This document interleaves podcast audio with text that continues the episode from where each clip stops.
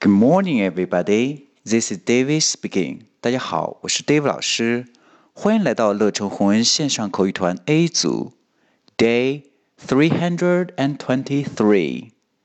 Here we go. 今天我们来学习一个实用短句。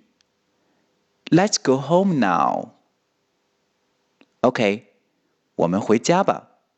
Let's, let's，注意 t 和 s 在一起 发 ts。Let's go home, home. O space e 发的双元音 o home. Now，注意 o w 老虎音 ow now。OK，完整来一遍。Let's go home now. Let's go home now. That's all for today. See you next time.